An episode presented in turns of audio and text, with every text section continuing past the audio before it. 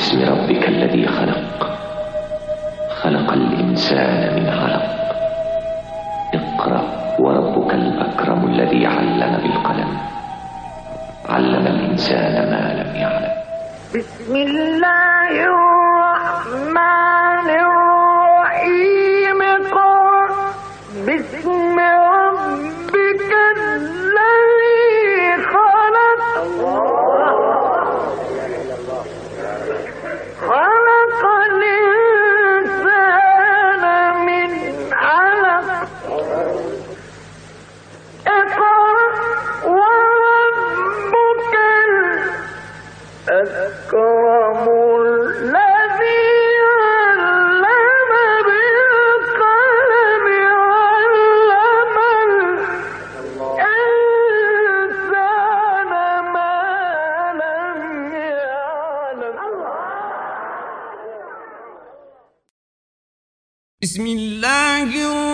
الرحمن الرحيم.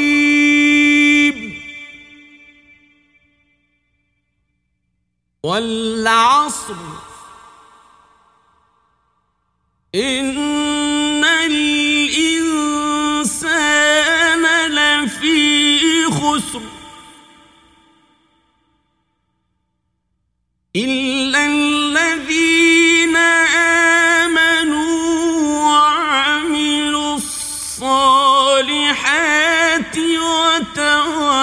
وتواصوا بالحق وتواصوا بالصبر به نام خداوند بخشنده مهربان به عصر سوگند. همانا انسان یک سر در زیان به سر می‌برد مگر کسانی که ایمان آورده و عملهای شایسته انجام داده و همین یکدیگر را به حق سفارش کنند و همین یکدیگر را به صبر سفارش کنند. بعضی مفسرین از این نظر که قسم دلالت بر تعظیم آنچه به آن سوگند یاد می شود دارد و عصر به مفهوم لغوی و عرفی عظمتی ندارد و العصر را ناظر به عصر خاص دانسته و در انتباق آن وجوهی ذکر کردند مانند عصر نزول قرآن اصل قیامت نماز عصر عصر دولت امام زمان عجل الله. در بعضی تفاسیر امامیه و یا روزگار.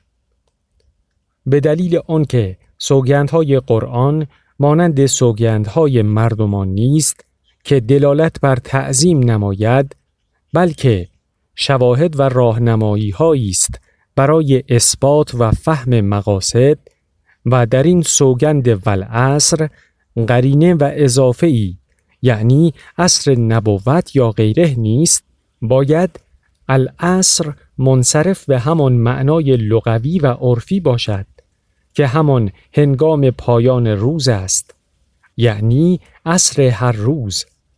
زمانی که هنگام رسیدگی سود و زیان می باشد و هر کس محصول کار روزانه خود و سرمایه فکری و بدنی و مالی را که مصرف کرده رسیدگی می نماید تا معلوم شود چه به دست آورده.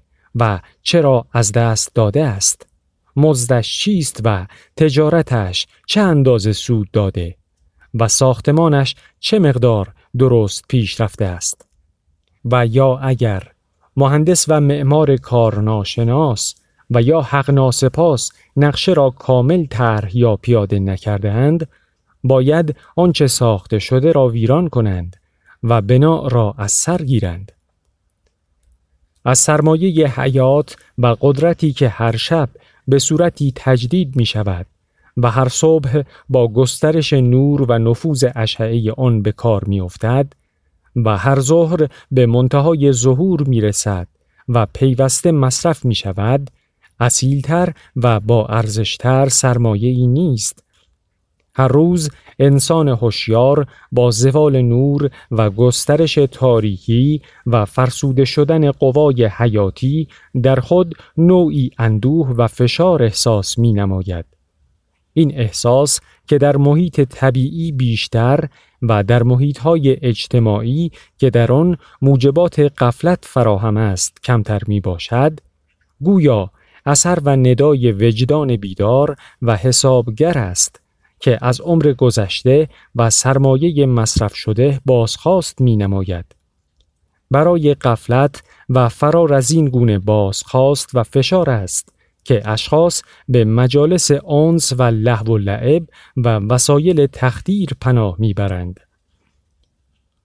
شاید به تناسب همین گرفتگی و دلتنگی و توجه به فشرده و محصول سرمایه زندگی است که ساعات آخر روز را عصر نامیدند. عصر عمر هم که پس از صبح طفولیت و ظهر جوانی می رسد و در آن شعاع زندگی رو به زوال می رود و تنور شهوات سرد می شود صورت وسیعتری از عصر هر روز است. دلتنگی ها و شکوه های از خلق و خالق و چرخ و فلک و روزگار در همین اوان عصر عمر است و همچنین عصر تاریخ ملت ها و رسیدگی محصول سرمایه ها و زندگی چند صد ساله آنها. همین که نوع انسان هدفهای متناسب با قوا و مواهب خود را تشخیص ندهد و به آن ایمان نیاورد و زندگی خود را مطابق آن چشمندازها تنظیم ننماید خود به خود زیانکار است. چه رسد به این که منحرف و گمراه شود. ان الانسان لفی خسر. الف و لام استقراق یا جنس الانسان و تأکیدات به ان و لام و ظرفیت و استعیاب فی و نکر آمدن خسر همه دلالت و اشعار به این واقعیت دارد. که انسان به طبیعت خود یکسر و سراپا غرق در زیان و زیانکاری بس عظیم و جبران نشدنی است. الا الذین آمنوا و عملوا الصالحات ایمان مطلق و بدون متعلق گرایش به هر حقیقت برتر و مقدس و پس از تشخیص و تصدیق به آن است. این گونه گرایش هم قوا و استعدادهای انسانی را برمیانگیزد و هم در جهت هدف و مقصود آنها را تنظیم می نماید. عمل صالح متناسب و شایسته ظهور نقش ایمان و پیاده شدن نقشه آن در زمینه های زندگی است. سرمایه های نفسانی و طبیعی با قدرت محرک ایمان و عمل صالح از رکود بیرون می آید و در جهت خیر و صلاح به کار می افتد و سود می بخشد. اگر هدف ایمانی و نقشه عمل صالح نباشد، همه کوشش ها به سوی سراب و نقش براب و چون ساختمانی بی و هندسه است که مقداری زمان و کار می باید تا ویران شود و به وضع اولی بازگردد. و تواسو بالحق و تواسو بالصبر تواسو از جهت وزن تفاعل به تکثیر و از هر جانب بودن توصیه دلالت دارد. تکرار فعل تواسو برای توجه خاص و جداگانه به هر یک از حق و صبر است. مازی آمدن این افعال یعنی آمنو، عملو و تواسو ذهن را متوجه نمونه های محقق این افعال می نماید. حق که شامل حق مطلق و حقوق اضافی و نسبی و بین بین می شود گویند این حق در مقابل باطل و زایل یا به معنای ثابت و واجب است ولی هیچ یک از این تعبیرات معرف کامل حق نیست چون حق مانند وجود پیش از هر تعبیر و تعریف دریافت می شود و چیزی جز خودبینی و عادات و هواها چهره آن را نمی پوشاند. گرچه پوشش عادات و هواها را تا حدی ایمان و عمل صالح می تواند از میان بردارد و حق را روشن بنمایاند اما باز هواها و تمایلات نفسانی پیوسته با آن معارضه دارد و هر کسی می کوشد که حق را به سود محدود به خود توجیه نماید. امیرالمؤمنین علی علیه السلام با تفسیر جامع و بلیغی این حقیقت را بیان نموده است. آنجا که می‌فرماید الحق اوسع الاشیاء فی التواصف و عدیق الاشیاء فی التناصف حق در مقام توصیف و تعریف از هرچه وسیع تر و در مقام انصاف و اجراع از هرچه زیغ تر است. از این جهت بیش از شناسایی حق و ایمان به آن باید مردم مؤمن و حق شناس همیشه مراقب هم باشند و حق را نشان دهند و به آن توصیه نمایند و یکدیگر را در مقابل عوامل مزاد درونی و بیرونی به صبر و پایداری وادارند و تواسو بالحق و تواسو بالصبر.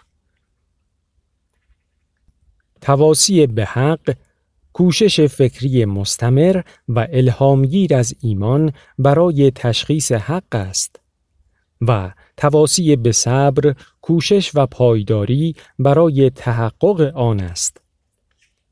در زمینه این گونه اجتماعی که پیوستگی افراد آن با رابطه ایمان و عمل صالح و توصیه به حق و صبر باشد شرایط رشد استعدادهای انسانی و مادی و مسئولیت از زیان فراهم می شود و در مقابل اجتماع واژگون که فاقد ایمان و عمل صالح و تواسی به حق و صبر باشد هر گونه نیروهای علمی و اصول اخلاقی و ابزار صنعتی جز وسایل قدرت نمایی و در راه زبونی و اسارت مردم و خاموشی استعدادها و درندگی و هرزگی و زیان عمومی نخواهد بود. آیا برای آزادی و رستگاری و بهرهمندی انسانها منشور و اصولی عمیقتر و کاملتر از این سه آیه می توان یافت؟ این سوره که مشتمل بر یک سوگند و یک جواب و حکم و چهار فصل و وصف است با آهنگ محرک و شدید والعصر آغاز شده و با فصول و اوزان فعل یعنی به فتح و زم فاء و سکون عین و حرف آخر را و طول متساعد امتداد یافته است. کلمات خاص این سوره والعصر لفی خسر.